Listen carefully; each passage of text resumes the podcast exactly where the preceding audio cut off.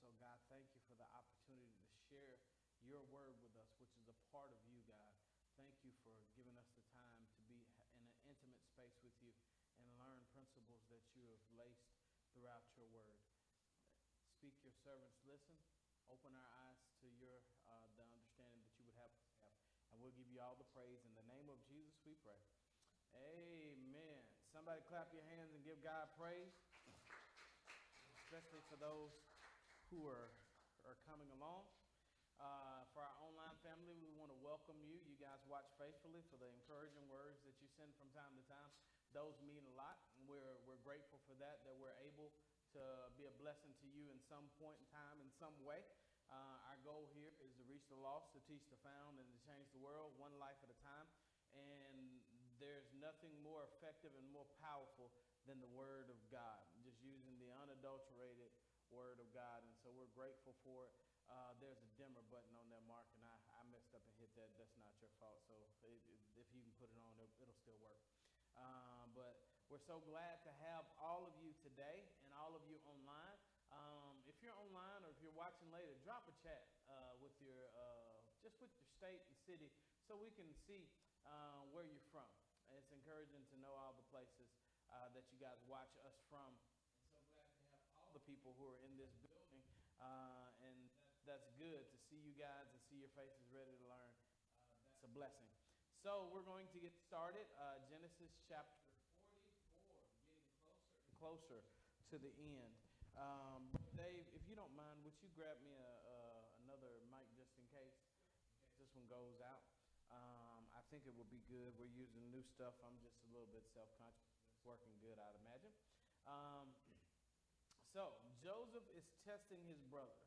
And the topic we have today, it says, should I let them back into my life? If you want this uh, study, you're able to get it. Or if you want the study questions to study along with us, you're able to get that at wbministries.org or willieberry.com or encounter360.org. Just go into the notes section from the live stream. Uh, sometimes it has a, a, better view even than Facebook. We can only stream so much uh, so much resolution for Facebook, but um, on the live stream on the websites, it, it, gives a pretty clear stream, and so we're grateful for that. Uh, we're going to start Genesis chapter 44, verse 1, uh, and we're going to read down a little bit. We might not read the whole chapter, but we're going to read some things. So, Genesis chapter 44, starting at verse 1, uh, we'll be glad to go. Um, they're, they're handing me a mic. They can't hear me online? Okay, they can't hear me. So let's make sure that this will be a little bit better. I'm pretty sure they'll be able to hear this, and um, hopefully that will help us a little bit more. So, Genesis chapter 44, starting at verse 1. You guys ready to read? Let's go. And it reads Then he commanded the steward of his house, fill the men's sacks with food as much as they can carry, and put each man's money in the mouth of his sack and put my cup, the silver cup, in the mouth of the sack of the youngest with his money for the grain. And he did as Joseph told him. And as soon as the morning was light, the men were sent away on their donkeys. They had only gone a short distance uh, from the city. Now Joseph said to his steward, Up, follow after the men, and when you overtake them, say to them, Why have you repaid evil for good? Is it not uh, that my Lord drinks, and by this that he practices divination? Yeah, you have done evil among this. Guys, too, if you want to check and make sure that that, that monitor up there is, is on, uh, that the inner ear monitor and those things are on. Um, yes, to make sure that those are on. That does affect things sometimes, so make sure the power on is on to those, and uh, that should be good. So, we see that Joseph is in the middle of testing. Joseph is testing, and um, we see that the first question says Joseph is still testing his brothers to see if they have actually changed. And I, and I ask a question Do you think it is okay to test someone before reconnecting a relationship with them? How many tests do you think are necessary? Now, this is important because you have to realize these are just not anybody. This is somebody who's caused Joseph trauma. This is somebody who's assaulted him. This is somebody who's plotted to murder him. These are not nice people in Joseph's eyes, so they have created a traumatic experience. And we talked about that before, uh, like last week said, what Dr. Henry Cloud would say don't let anybody back into your life until the reason that caused you to leave in the first place is gone. That it's okay um, love people from a distance. It's okay to do right by people and love people, but not to let them back into your personal spaces and into your personal life. Um, Jesus had a church, and we see in John 6 that he had the 70. Uh, we also see um, that Jesus had the 12 disciples. And not only did he have the 12 disciples, um, but he had an inner circle out of that 12. Jesus didn't let everybody into every space. And so we need to know that personally and relationally because in the friendly world of Christendom, sometimes we think just because Christians are called to be nice, that Christians are called to let people overcross boundaries into their life. There are boundaries in your life. In other words, there are certain places that people won't know you as. For me, I'm a father. There's a part of me of Willie Berry that my children will know that the congregation will not know because that's a different space. That's a space between a father and a child, between a wife and a husband, or a husband and a wife. There are different spaces and places uh, and and we we're it's okay. Everybody say it's my space. It's okay to have space around you. And before Joseph lets them back into his space, Joseph has become successful in spite of their attempts. Joseph has become successful in spite of all the pain that he's been in. So it is only feasible that Joseph says, Before I let you into my space, where you can harm me again, that I make sure that you are no longer that person who is wanting to harm me. Now, people can harm you unintentionally, but if somebody's harmed you on purpose before, it's okay to keep space between you. So I'm going to ask that question Do you think it's okay to test somebody before reconnecting a relationship with them? And how many tests do you think are necessary? Who thinks that's okay? Everybody thinks that's okay. How many tests do you think are necessary in that process for that to happen?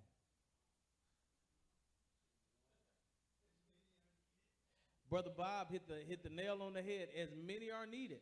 In other words, if I'm letting you back into a space, it's the space I need to let you into. So therefore, it's going to take as many as it takes time for me to feel comfortable with you being in that space.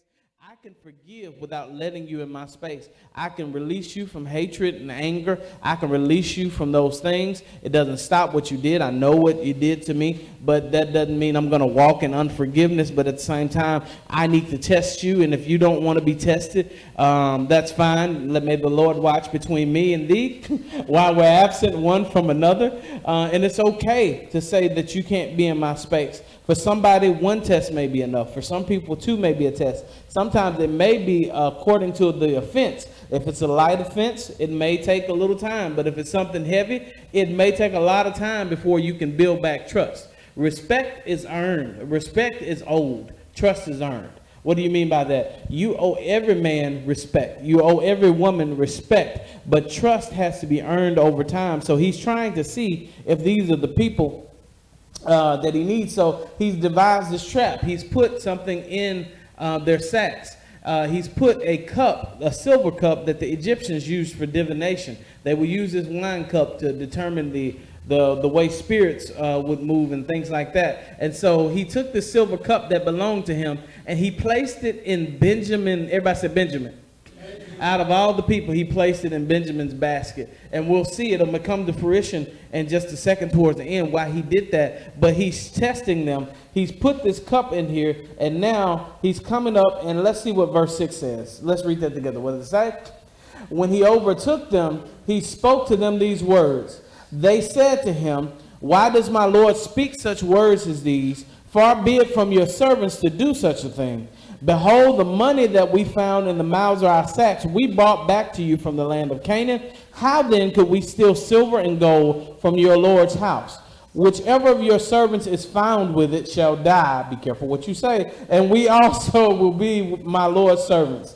He said, Let it be as you say. He who is found with it shall be my servant, and the rest of you shall be innocent. Then each man quickly lowered his sack to the ground, and each man opened his sack And he searched, being the eldest to the ending to the youngest, and the cup was found in Benjamin's sack. We know this because we saw that Joseph told him to put it in his sack. Then they tore their clothes, and every man loaded his donkey, and they returned to the city. When Judah and his brothers came to Joseph's house, he was still there, and they fell before him on the ground. They're in trouble. and, and in their mind, we're going to die. We just told him, now, they told their father that they would look out for who? Benjamin. To make sure that when they came back, Benjamin was in a good condition. And so if something happens to Benjamin, it's not going to be good for the brothers to go back. And chances are their father is going to have a stroke and die. And now all of a sudden the cup is in whose sack? It's in Benjamin's sack. And now they know that Benjamin might have, a, they just said it's okay to kill him. Now the, the, uh, the servant is in on the rules. He already knows this is here. He planted the evidence and they're bringing them back. So Joseph is doing this. Why is he doing this? Why is Joseph doing all these tests? Number one, he's doing this, and number two, we'll give you the answer. Joseph wants to make sure changes in his brothers are not superficial. Everybody say superficial. What is the difference between superficial change and true repentance? Who can tell me that? What's the difference between superficial change and true repentance. While they're answering that, if you guys could pull up Second Corinthians chapter 2, uh, chapter 7, verse 9 through 11. Uh, what's the difference between true repentance and sacrificial? Brother Bob raised his hand, then I see Brother Pastor. Deep down and on the surface. That's good. That was a good try. But but let me ask that again. What's the difference between superficial change? That actually is the answer, but it's a little deeper. I'm searching a little deeper. And true repentance. Uh, Pastor Ernie.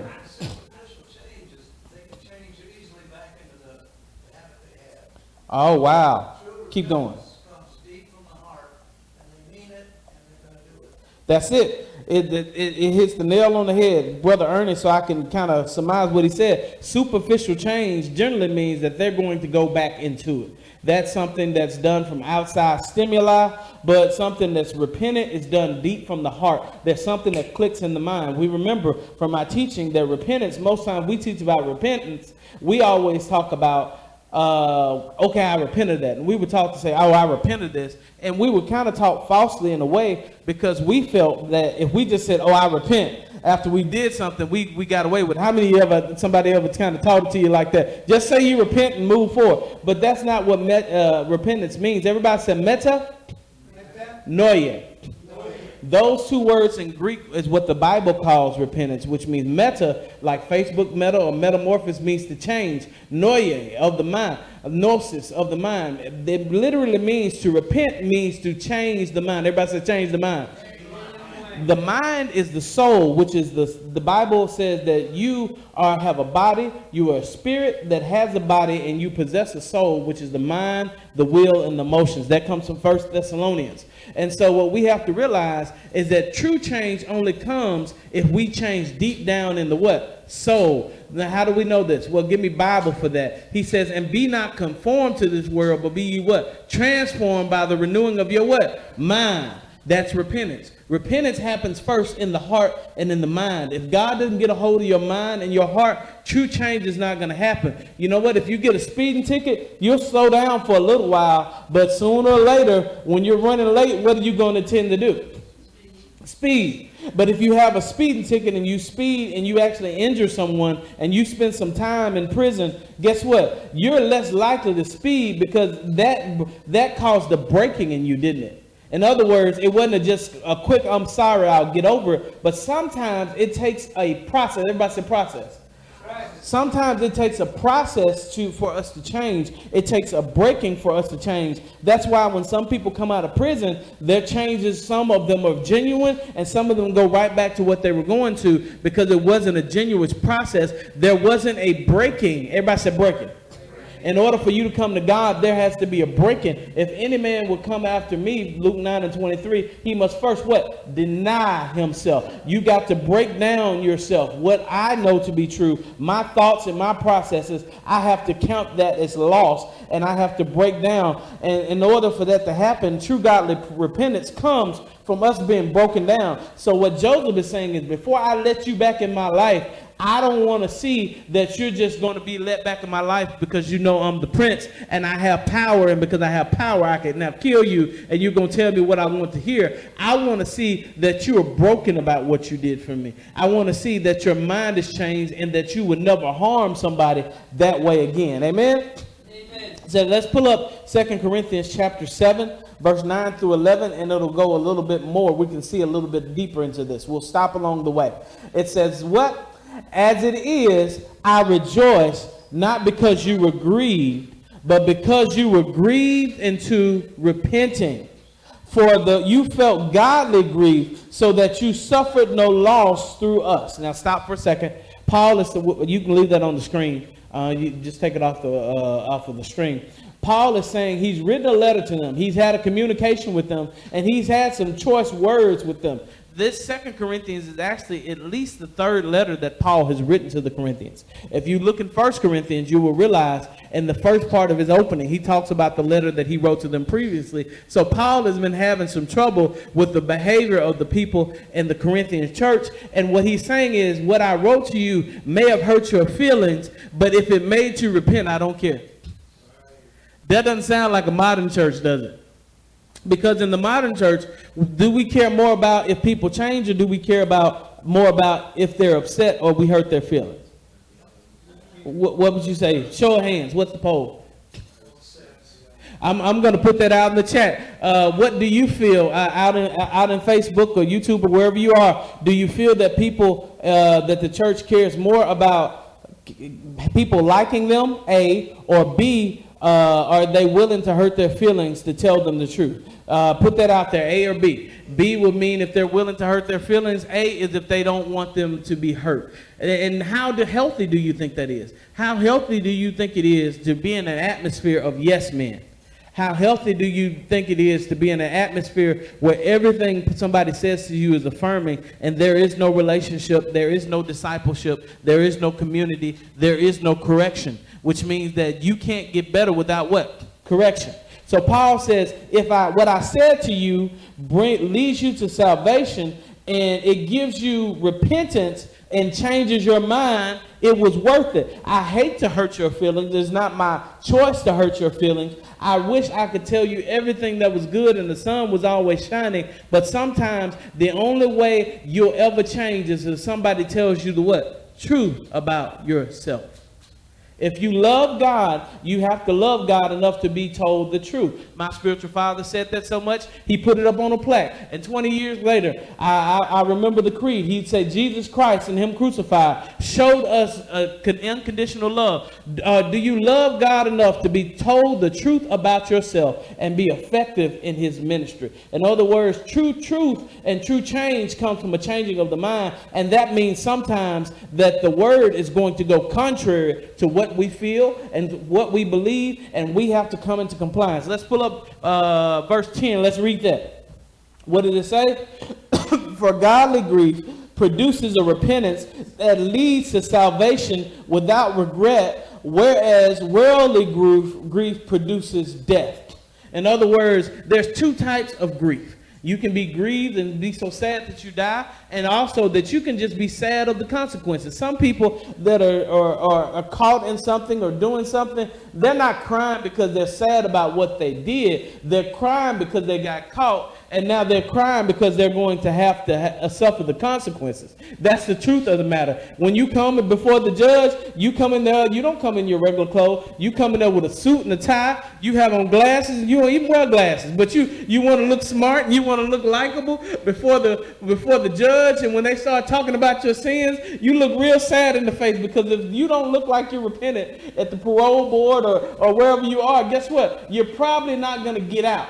But here's how we know if you have godly grief, because godly grief comes with change. Everybody say godly grief? Godly grief. Comes with change. There's an old song that says, Lay me at the throne of mercy where I will find sweet relief. I am kneeling there in deep contrition. I'm kneeling there in deep sorrow for my sins. I think it's time for the people of God to be sorrowful about their sins. We all sin, but now we got to the point where we, we just feel okay about it. And, and that doesn't mean that we live in a state or a place of condemnation, but we should be in a place that when we sin, not if we sin, everybody say when, because you are going to sin. Um, the Bible says, James says, if we say we have no sin, we lie. But it should be a place that when we sin, that our conscience, our heart should be bothered for it, and we it should spark us to what? Change. We, we, we can be confident in knowing that if we have salvation, that God's going to give us grace for that sin, but there should still be a space in our mind that says, this is not okay. I need to change this. I need to make some changes in my life because if not, if you just have worldly grief, uh, what happens when, when you get rid of the punishment and there's been no change in the mind? You go right back to the same old what? Habits. How many people go up and down with diets? The doctor tells you that you need to make some changes. You make those changes. You don't really change your mindset, you make the changes. And after a while, you start to get a little few belt notches on your belt loop. You say, I'm doing good. And you go right back to what you were doing. Why? Because there was no change in your heart. You were just changing because you were scared of the consequences. And there's a lot of people that have come to Christ that way. They were just scared of the consequences and they, they didn't really make a resolute change in their heart. But true repentance will be done from godly grief. Everybody said grief is good if it's placed in the right place. So let's see what verse 11 says for us. Uh, what does it say? For see what earnestness this godly grief has produced in you, but, eagerness to clear yourselves, what indignation, what longing, what zeal, what punishment at you have reproved yourself innocent in the matter. So although I wrote to you, it was not for the sake of the one who did, nor for the sake of the one who suffered the wrong, but in order that your earnestness, I'm reading ahead to verse 12, for us might be revealed in you in the sight of God. Therefore we are comforted. In other words, you remember that in First Corinthians, Paul is saying, you have a man and he's, he's, he's having relations with his mother-in-law and you guys haven't done anything to rectify. Yeah, it's in the Mark's like, is that in there? It's in there. And he says that there's a man who's having a re- relations with his mother-in-law, and the church has turned a blind eye and not dealt with it. And then he says this. He says, turn that man over to Satan. That sounds kind of harsh, but he says, excommunicate that brother. We don't have a lot of church discipline like that nowadays because people don't want to sit under discipline many times. When discipline comes, their heart isn't turned from God. You'll know when somebody's heart is really turned towards God if you have loving discipline that's not there with spiritual abuse and somebody puts you under discipline. If you're really loving God, you will sit under that discipline even though you don't have to. Even though you say I'm grown, I can get up and I can go to another church. But those people who are truly not repentant, you know what they do? When discipline is offered to them, they hop up and say, You're just persecuting me, and they go to another church. No, you're not being persecuted. You just can't stand to be corrected. And you will never grow unless you can stand to be what? Corrected. You need to have community in your life where there's somebody with some authority and weight in your life to say, I have to pull your car. And Paul says, turn that brother over to Satan. Why? Because he wants to take away, as Dr. Tony Evans says, the covenant protection that is in the body of believers. Disfellowship him. Say, you're not a part of us. Let Satan have him. Why? Not so Satan will have him forever, but that when God's covenant protection is taken off of his life, and when and when Satan finishes beating him all up and down side the head, maybe he'll turn in repentance and have a repentant heart for his sin. Well, where do you get all this from from the Genesis? We see those same things. Are they not indignant when they are when they're accused? Why? They're indignant when they're accused and say, "What we didn't do this," and you can check all of our stuff because they've changed. They're genuinely trying to be better people, but it's on their conscience, and we'll see that in a second. We've seen it in previous time. Why? Because they remember what they did to their what brother. You may not tell everybody your business, and I recommend that you don't. Confession is good to people that are in a safe place that won't harm you, but at the same time, that when you know something is wrong, one of the best ways you can fix, the best apology you can have, everybody said the best apology that I can have is to change. You can tell somebody that you're sorry till you're blue in the face. But the but then I add a prepositional phrase for what? What are you sorry for? Are you sorry that you got caught? Are you sorry that you have to deal with the consequences? Or are you sorry that you created offense before God and to this person that you caused them injury? And that's what, what Joseph is doing. I'm sending you through all these changes and all these tests because you may be sorry, but I need to see what you're sorry for. Are you sorry that, that, that your life seems to be going bad and that this man that you know, but you don't know you know, is terrorizing you and you're having to do this? Are you sorry that you're on parole? Are, are you sorry that, uh, that, that uh, you're in jail? Are you sorry that you, you lost a spouse or a loved one? Or are you really sorry that you offended God and you're committing a life to change? The best way, your best apology to somebody that you have done wrong is that you become a changed person that you no longer stay the same person that committed that offense.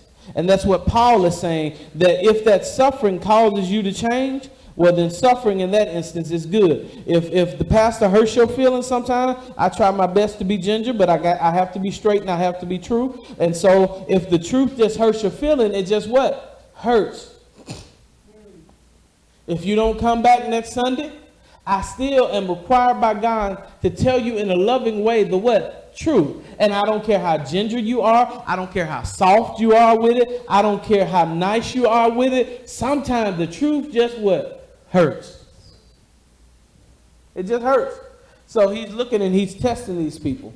So sometimes, and now these these these guys, they're under pressure. They're tearing their clothes, they're renting. And why is that? Because sometimes pressure can cause true what? Repentance. Let's look at 1 Corinthians chapter 5, verse 50.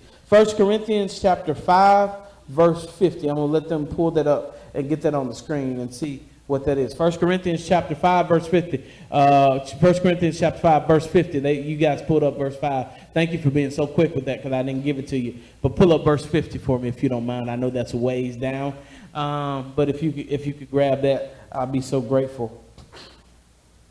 They're working on it. Guys, give them some time. I didn't give that to them. Um, so we want to make sure that they have it. I usually send them everything ahead of time. I may go ahead and read it, read it while they're uh, while they're pulling that up, uh, and the computer may have fro- frozen. I'm going to pull it up here because I want us to read that, and I want us to get that. It may not be in that same same uh, version, but it'll be there. Second Corinthians, First Corinthians chapter five, verse fifty. I might have wrote that down wrong. No, 1 Corinthians 5 and 50. Here it is. I declare to you, brothers and sisters, that flesh and blood not cannot inherit the kingdom of God. I put the wrong thing down there. 2 Corinthians, 1 Corinthians, verse 5 and 50. Uh, I put the wrong thing down there, but I want to read this to you. Um, so we'll keep going. I put the wrong thing in there. That's that's why they're looking at me like I'm crazy, but that's okay. um, but I wanted to get get you to know that true pressure causes what repentance. You won't truly repent unless sometimes pressure is on your life. Um, it's nothing like going through some things to change your mind. Corporal punishment. Remember in school when they had paddles? Isn't it amazing how little corporal punishment can change your mindset? And sometimes God has a paddle. It's called life. And God says, What I can't tell you, life will teach you. And sometimes I'll let you go through some things in life and these boys have had to go through 40, uh, 20 years, excuse me, uh, 20 plus years now, because it's been at least a year since they seen Joseph and they come back with the guilt that's been riding them this entire time. They've had to deal with coming back and telling their father that another son is gone. And this is important for us to know. Why, Joseph, are you taking them through all these tests? This is the third test you're taking them through. Why? Because even in the church, we need to be tested. Did you know that? First Timothy chapter 3, verse 6, uh, it's talking about uh, qualifications of deacons and, and, and elders and pastors. And one of the qualifications says this what does it say? He must not be a recent convert, or he may become puffed up with conceit and fall in the condemnation of the devil. Does anybody know what the condemnation of the devil is? Starts with a P. Pride. That's the condemnation of the devil. He said, I will lift my throne above that of the Almighty. I will put my throne on the high hill. I'll be worshiped. He had enough pride to even tell Jesus, and we know he didn't change because even 2,000 years ago, we see him telling Jesus in the scriptures, I'll give you everything if you'll fall down and worship me. He knows who Jesus is. This, this being just asked the Son of God to fall down and worship him. He's a pretty prideful fellow, isn't he? And so the Bible says that even when people seek office in the church, it's not good to throw people into positions very quickly because they can fall into pride. It takes time for them to be what? Tested. I need, because everybody I meet in church, I'm going to see their representative. And I know that. It's just like dating. When you when when they see you and you dating, they don't see you. They see your representative. They don't see you. And sometimes until the dating process is over, they wake up the next morning after wedding and you realize she don't look like that. and he don't have a six pack. He had a girdle on. they, and we start to see the real them. And sometimes we, we really want to say, can I make a refund because I bought this under false pretenses. Sometimes that's it. And sometimes we do that in church. We show pastors, we show people and church people what we think they want to see. But I'm not interested in or nor impressed by what you think I want to see. I'm going to say, everybody said time will tell. Time will tell who you really are. Can you sit there? Well, I, I, left the church because they wasn't using my gift. I they wasn't using my gift, and I got frustrated. And the pastor, he just don't like me because my anointing is higher. than. No, he he he did that for a reason. You know why? Because if he sits there long enough, he'll see: Are you really wanting to serve, or is it all about you?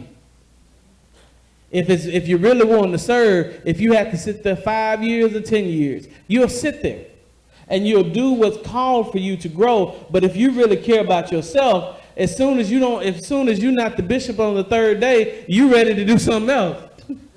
you, so it's important even in the church that we give people time to make change. Don't throw up people. And that's what he's doing here is he saying, should I let them in my life? I need some space. He had plenty of space. He, he was he was blindsided by his brother showing up. Now he's getting some space. I've, I've had Benjamin, I've had uh, Simeon in jail for a year, and now you're back. I need some space. I'm going to give you another test. What did he do? He brought them in. He fed them not just because he wanted to feed them, but because he gave Benjamin five times more than he gave the other ones. And you best believe when he gave them five times more, everything is centering around who? Benjamin. Why is he centering everything around Benjamin? He wants to see have they changed? Are you going to treat Rachel's other son like you treated me? I want to see have you really changed. So I'm going to put you in some scenarios to see have you changed. First thing I'm going to do is I'm going to I'm going to hold this one back and see if you'll bring Benjamin back. And if he comes back, does he come back alive? So Benjamin's now here. Now I'm going to give Benjamin much more than I give you because I want to see now how you handle people. Can you stand to be blessed? Can you stand to be around people that are more blessed than you? That's a good question, isn't it? A lot of us can stand people. I had a preacher tell me that one time. He said, Willie, people can handle you here. And then he put his waist by, hand by his waist. And he said, people can handle you here. And some folks can even handle you here. But then he said, but there are very few people that can handle you right here. There are very few people in life that are happy when God elevates you above them. They try to be happy, but sometimes it's just not in people to be happy for other people. So what Joseph is saying is, you didn't like me when daddy gave me a coat, and now Father God is giving me a kingdom. So I really got to see what type of people you are because pharaohs get assassinated all the time. Why was the cupbearer in prison? Why is he a cupbearer? Because people tried to poison the king. So before I let you in my space, I need to know, are you going to try to sabotage me? I need to know, are you just trying to get close to me so you can get a good proximity to put in a knife? And this time, I want to see what you're going to do when Benjamin's life is on the line. Because here's the thing. Now Benjamin has the cup, and they have said that whoever you find the cup with, that's who you can kill, or he's going to be a slave. Now, guess who has the cup? He's planned all this stuff out. Joseph's first test was making them bring back Benjamin. What did he learn from them bringing back Benjamin? What did he learn? Because they could have stayed gone, but they brought back Benjamin. What did he learn about how they treated treated the younger people now? What did he learn about that? What did he see in their character? Can he see a little change in their character? Can he see a little maturity this time that they keep their word? Because the last time he left, they were lying. They were, they were dipping his coat in blood and saying, uh, Daddy, Daddy, uh, here's this coat in blood and selling him off. They were dishonest, weren't they? Sometimes you have people, they've lied to you in their life, in your life. And you got to get the, hey, you, I caught you in lies. I want to trust you, but it's to take some time to trust you. I may, if you're in a marriage and your spouse has lied to you, I may be able to trust you again, but I might need to have the passcode to your phone if you have one at all. You might have to get Life 360, and I might have to see everywhere you go for a little while. Why? Because that trust has been broken, and it has to be what? Restored. Well, can't you just believe I've changed? No. I'm from Missouri. You got to show me. Sometimes we have to see that. His second test, we saw that, is can you stand to be what? Blessed. Can you stand to see other people have a blessing above you? Can you be happy for your brother rather than be miserable? If you, I'm to tell you something. Something that speaks more loudly anytime than the loudness of your enemies is the silence of your friends. I said it again. Something that speaks way more loudly than the anger of your enemies is the silence of your friends. When God begins to bless you, but the conversations every time you get blessed get shorter and shorter. What does that tell you? It may not be safe to keep that person in your space anymore. It may mean that we were good friends at this level, but sometimes as God elevates me, I can't keep you in this space because we were cool as long as we were together. Now God's putting me into a different place. My bank account's a little bit bigger. You still struggling to say how you gonna pay your rent. That's great. And now I'm talking about rental property. And, and it's not that I'm better than you, but our conversations might make you a little envious. And you've shown me that you're not happy when I'm blessed. Every time I start talking about a blessing, you get quiet. So every now and then, I don't tell everything, but every now and then, I let a little blessing slip out and I watch people.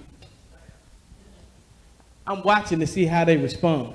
I'm watching to see if they put on the plastic smile, but their eyes say, I'm really not happy for you. I'm doing those things. Why? Because what I'm testing to see, is to see, everybody say, are you safe? Are you safe? You don't let everybody into your house, and you don't have to let everybody into your life. Even when you disciple, some people think when you're discipling them, it gives you access to them the whole way. No, I don't give you full access. I give you what you need to get where you are, but you have to have what? Boundaries. Because boundaries, everybody say boundaries? boundaries. Build, respect. respect. Boundaries build respect. So we see this right here, and Joseph is given the third test, and I'm going to skip down uh, because when he tells them that, uh, we'll see something. Let's go to verse 16 uh, because this is where we want to end, and this is what I want you to see. Genesis chapter 44, verse 16. Is this helping anybody? Yes. Amen. All right. Verse 16, what does it say? And Judah said, What shall we say to my Lord? What shall we speak? Or how can we clear ourselves? God has found out the guilt of your servants. Behold, we are my Lord's servants both we and he also, in whose hand the cup has been found. Now, wait a minute. They innocent. They didn't steal anything. Could that be a Freudian slip before Freud showed up? He said, well, this is because we're guilty. What's on his mind? What they did to Joseph. It's still saying, you know what? The reason these bad things keep happening to us is because it's not just Benjamin that's guilty, even though he's innocent. It's funny, people are saying that they're innocent. Uh, the guilty people are, are, are, innocent, and they're saying that they're, they're guilty, and Benjamin's innocent. Benjamin's innocent, and he's counted as guilty. And they're guilty, and in this scenario, they're counted as, as, uh, as uh, innocent. Isn't that crazy? But the guilt is there, and what Judah is saying is this is how repentance happens. How does true repentance happen? You don't get you don't come to Christ and you don't truly repent until you first say, I am a what? Sinner. We don't like that word, which means in a term uh, that God, you, God uses a lot of law and a lot of counting in his terms. It means everybody say I'm guilty. You cannot, when you come before the judge, before the judge produces a sentence, you first have to have a what? Plea. You, he says, how do you plead? And you can't get a plea bargain until you plead what? Guilty. You can't get a plea bargain with God until you get, this is how you get a plea bargain with God. Lord, I'm guilty. I confess that I'm a sinner. I confess that I'm wrong. I confess that I deserve all the things that will happen to me when I die if I don't receive you. And, but I believe in your son, Jesus Christ, who gave his life for me. Will you save me? I put myself, I throw myself on the mercy of the court. And he will look at you and say, You're guilty, but I'm going to remand your sentence. Case dismissed. So we see in Judah, he's saying we are guilty, and then he begins to go through uh, all this of telling him, and we're not going to recap that right now. He basically tells them that we told our father that we would bring him back. You told us that we couldn't get food without bringing him back. Our father said he would die if we brought him. We waited as long as we could, but now if we don't bring him back, he is going to die. Our father is going to die and, and he's going to go down to Sheol. So here's something, I see something else in his character. When they get threw Joseph into slavery, did they one time consider that his father loved them more than he did them? So therefore, what would, what would happen to his father, their father, if Joseph would die? They cared so much about themselves, they didn't care about the pain they would cause their own father. They allowed him to suffer for 20 years thinking that his son was dead. Ooh, isn't that cruel? That's malicious. That's not just cruel, that is malicious. That you knowingly let your father grieve, be depressed, and in a state of grief, not for 20 days, 20 years, 20 plus years, knowing that his son was alive, and you haven't told him the truth. But let's see what Judah does. Let's see his character. We're going to look at verse 33. We're looking at verse 33 now. Because let's see how Judah responds now. He says, What? Let's read it together. Verse 33, chapter 44, verse 33. They're coming up with it. I'm going to go ahead and read it, and you guys can catch up with me. Oh, they got it right there. What does it say? Now, therefore, please let your servant remain instead of Judah as a servant to my Lord, and let the boy go back with his brothers. Judah, what does Judah say? What is he saying? He's saying, take me instead of him. He's saying, I believe the boy is guilty. You found it in the sack. But this time I'm going to put others' interests ahead of my own. I'm going to put my father's interests ahead of my own. Rather than let my father be heartbroken again to lose the favorite son, I'll sacrifice myself. I'll let Benjamin, who apparently to me is guilty, go free. His character has what? Changed. And we also know that Judah is the one who's carrying the promised seed. Judah means praise. Judah has decided, take me instead. This is not the same Judah that said, well, we can sell him. We ain't gonna kill him. We can at least get some money out of the deal. This is a different Judah, is it not? He has truly changed. Mm. You'll know when somebody has repented when they have changed. He says, For how can I go back to my father if the boy is not with me? I fear to see the evil that will find my Father. I immediately went to Ephesians where it says that we should esteem others higher than our what? Selves. It doesn't mean that we abuse ourselves, but it means that as Christians, we should put others' interests sometimes above our own self what? Gain. Sometimes being a shepherd and a pastor, you don't always win, you lose. Pastor Ernest started laughing because he's a pastor. He knows. Sometimes being a shepherd means that the, the sheep get to sleep while you have to stay up and stand watch.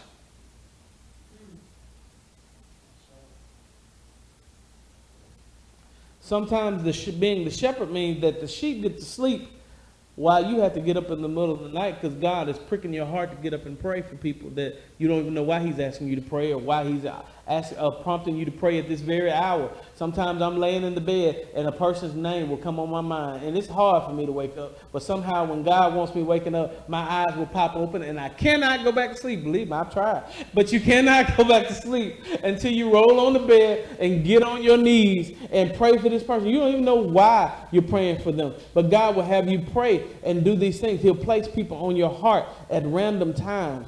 Why? Because a call to pastor is not a call to be a king, it's a call to be a servant. And a call to Christianity is not a call to prosperity. It's not a call to houses and cars and land. If you have it, good, that's great. Nothing wrong with having that. If you don't have money, I have a prophecy. Fill out a job application, get a job, and within two weeks, you're going to come into some money. It's not that hard. Sometimes we over spiritualize some things. That's how it works. Uh, you want prosperity, live on less than what you make. Get a budget and save your money. But true spiritual prosperity, so rich people can have money, uh, unsaved people can have money and be prosperous financially. Saved people can have money and be prosperous financially. That's, that's, that's not the issue. But what we're looking at is your soul prosperity. And your soul prosperity, you're not going to get soul prosperity. He said, I would it that thou be in health, prosper and be in health, even as thou what? Soul prospers. If your soul doesn't prosper, everything else is temporary. Every dollar you have in the bank at some point in time is going to is going to burn up one day because earth, earth will burn. And get well, well, well, Pastor Barry, nobody uses money anymore. We use digital currency and we use cryptocurrency. Well, guess what? Those servers are going to burn up. You can use Bitcoin and, and, blockchain and all those types of encryption all you want, but sometimes those are going to go away. Those are going to go away. What matters is your character. Who are you? Are you willing to be the person God is calling you to be? Are you willing to change? And also to let somebody know who's burdened down by somebody who's trying to make them guilty. You know, sometimes people will say, I forgive you, but I can't be around you. And you try to guilt them into, well, why? They don't have to. That's a choice they have to make. Sometimes we hurt people and we hurt them knowingly and we hurt them unknowingly. And guess what? If you haven't, you will, and you're going to be hurt. But it's okay to test people and say, this is the process. Before I let you back into my life, you got to prove to me that you what? Changed. That's where the question comes in. Should I let them back in? Well, it's a simple answer. Have they changed? Have you had enough time to see them change? And this is the thing that I don't want to see you in the summer. I want to see you in the Michigan winter. What does that mean? Anybody can change when the environment is conducive to it. But I want to see you in adverse conditions. I want to see your character when you don't have any money. I want to see your character sometimes when you're at the bottom of the barrel. I want to see your character when somebody's getting blessed beside you. Because how you react to them is how you react to me. And for those of you who have been hurt or faced trauma, and those of you online who have been hurt and faced trauma, it's okay to say, I need space before I can let you into that part of my life. And it's okay to say, I forgive you, but I'm never letting you back into that part of, of our life. That's important for us to know. So as we close today, I pray that something has been said that will be on your mind throughout the week, that will help you to be able to grow, that will help you to be able to learn, and that will help you be able to live your life in a better way, that you are better leaving these doors than you are when you walked into these doors.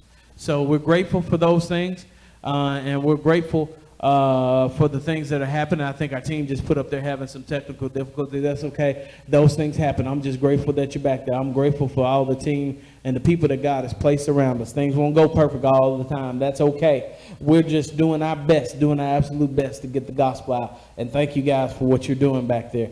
Uh, so we're grateful. If it's not, whatever the case may be, uh, it, will be okay. Um, and so I'm grateful for them. As a matter of fact, can you give them a hand back there? They, they, they, that's a lot to deal with all those different things and all those moving parts and different screens and different buttons and different programs. It takes a lot to do that stuff back there. I've taken several people back there to try to get them to stay, and they generally give me that deer in headlights look, and then they walk away and never come back. so I'm grateful for the people who have the gift uh, for media and technical ministry because that is itself a ministry. And it's a growing ministry, it's affecting people.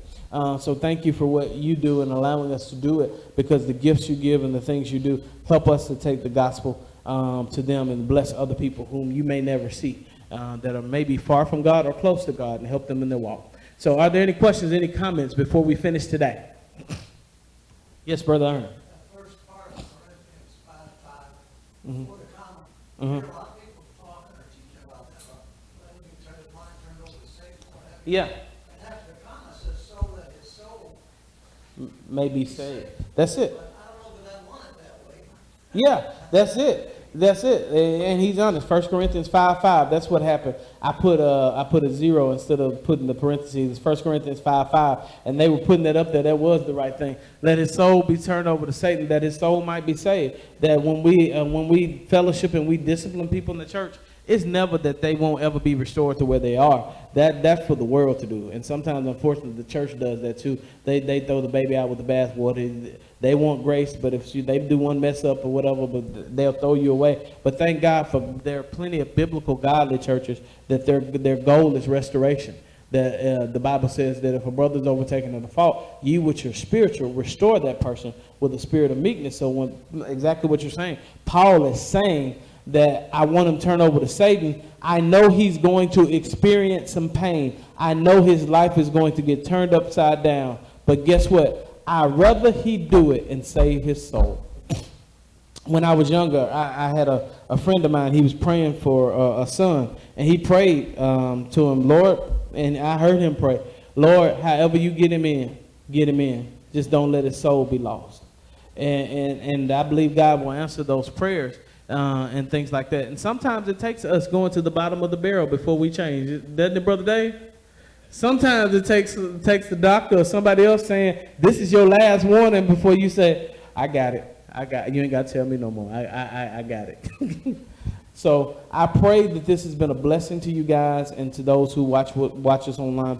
And I pray that God has richly. Uh, Brandon's got some. What you got, Brandon?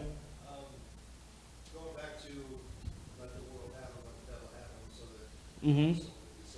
Mm-hmm. That goes a lot to my testimony. Um, yeah. I, I grew up in this church, as a lot of people here know. Yeah. Um, and I was in the world doing mm-hmm. that work. Um, mm-hmm. I can't remember if there's a theologist or philosopher or somebody who says until you know what evil that you are capable of, mm-hmm. you don't understand how blissful and peaceful it is to control. Mm-hmm. Um, and that, that's very real. We've talked yeah. We've talked about that, yeah. That's it. Praise God. And for those who are listening online, he says he's been some places that he's proud, not proud of, but he's proud to see that he's not there now. And like he said, that that's his life story. That he he did try the world, he tried other things, but praise be God. Although life's been hard, though he can he'll rejoice. You're rejoicing that hardness. That's why David said this. And this is one of the most confusing scriptures to me that I read. When David said, It was good that I was afflicted. I looked at that and I said, What? it was good that I afflicted. I was afflicted. David, what's wrong with you? And he said, Because if I wasn't afflicted, I never would have learned your laws. The hardness that happened in my life turned me to you. It turned me away from my sin and turned me back to you, God. And I'm very grateful for what He's doing in your life. And and just keep keep tracking keep day by day. Just keep going. and, and time will tell. Um, just keep going, and, and God will do a work in your life. Uh, One thing that I learned in contrast to growing up, is it's one thing to be good and be good because you're naive.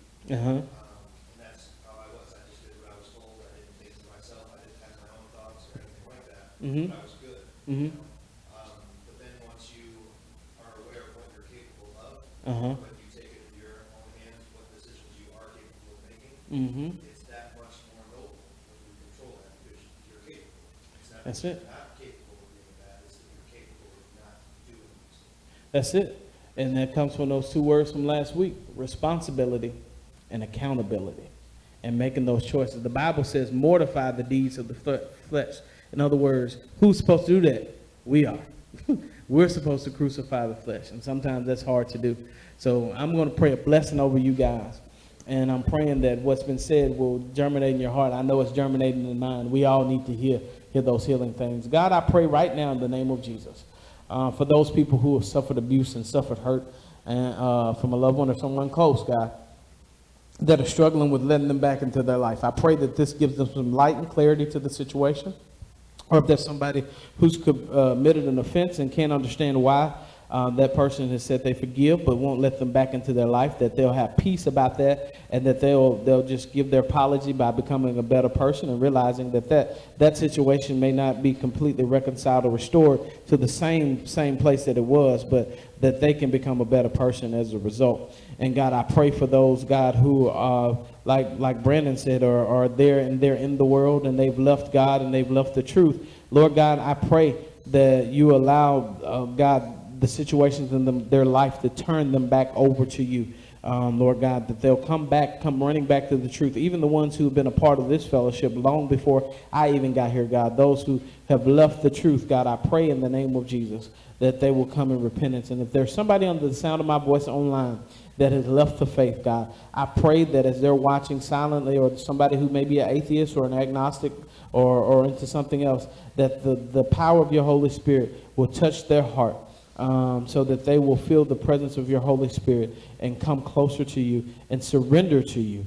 God, I'm so grateful that you offer unconditional love for unconditional surrender. And we unconditionally surrender to you. In the name of Jesus, we pray. Amen. Somebody clap your hands and give God praise.